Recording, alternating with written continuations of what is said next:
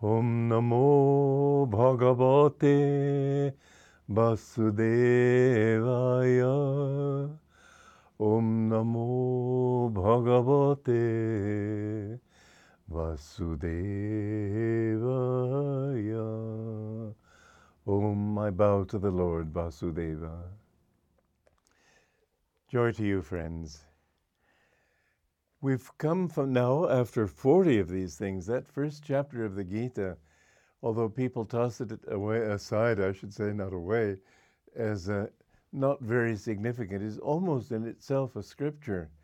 All the characters mentioned are uh, qualities that we need to work with, either for or against. And now finally we've reached chapter 2.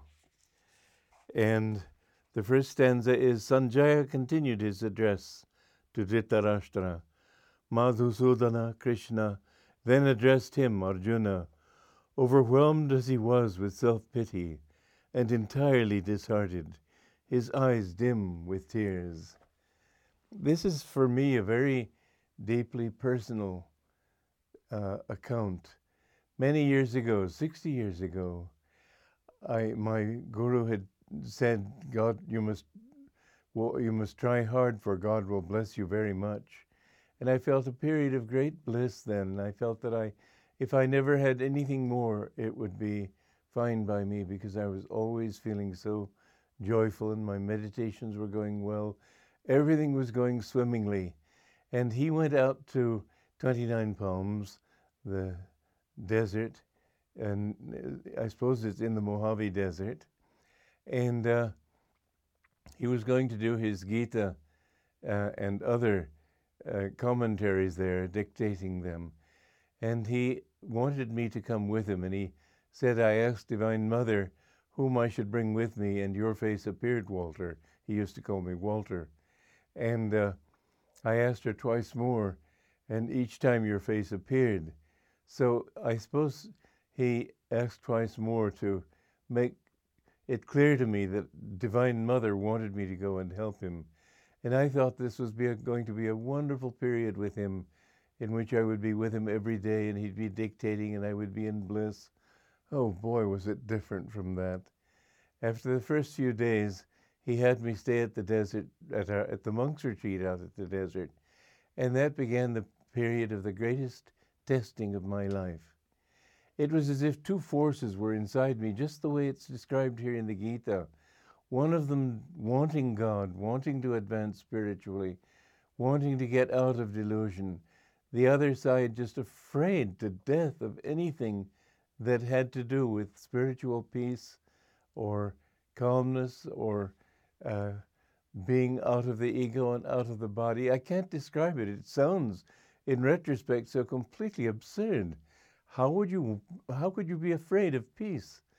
I just was. That's all I can say. It was a delusion. But it seized me and I I didn't it's not that I wanted to go back to the world, but it's as if all the world in my subconscious was trying to pull me in that direction. And I was just absolutely helpless between the two. I remember lying on my bed just helplessly, looking at the ceiling and not knowing what I could possibly do. I couldn't fight it. I couldn't, uh, it was a period of great suffering. And I remember that so clearly that when I read this first stanza of chapter two, I, it comes to mind very vividly how Arjuna, with self pity, I was pitying myself. I was pitying this, this uh, uh, I had just wanted peace, and yet I didn't want peace, and I wanted joy, and I didn't want joy, and I wanted God, and I didn't know what it meant to know God, and I was just frightened and trembling between these two. And I was left there for three months. I never got to see my guru in all that time, and I was working on his on his uh, editing his books. And the time came afterwards when I spent a great deal of time every day with him but that period before that, and finally I did work it out. And uh, sort of the beginning of that was uh, when my parents came. They were living in France at that time, having been shipped. My father was transferred to um, Bordeaux, And in fact, he was made a member of the French Legion of Honor for a discovery of oil there and so on. And uh, I was to go see them. They were coming to visit me. And I remember, Master, I had been letting my beard. He told me to grow a beard. He said one time, Why don't you grow a beard? And I said, You mean it, sir? He said, Yes, why don't you try it? And uh, he wouldn't let any of the other monks grow beards, but I guess it didn't hurt to have one wild man in the crowd. And uh, he said, You can't go like that. After three months, a beard grows pretty well. So he trimmed my beard for me. And ever since then, I've tried to keep it like that. But uh, that was the beginning of my coming out of my my difficulty because what was the the problem was I didn't doubt master I didn't doubt that he was guru I didn't doubt that he was enlightened but somehow the doubt came is he wise does he know what he's saying I tell you the confusion that you can get into on the path is something beyond reason I remember uh, Merna uh, Mrs Brown uh, took the name Mira uh, later on, he said to her that uh, he said, Walter is so confused, but he will get there. And then he said it again Walter is so confused. Well, I was. and reason couldn't take me out of it. Finally, what could take me and what did take me out of it was realizing that it didn't matter. The, you know, you can have a thousand doubts, satisfy them all, and you'll come up with another thousand. And he told me then that your trouble in the past was doubting.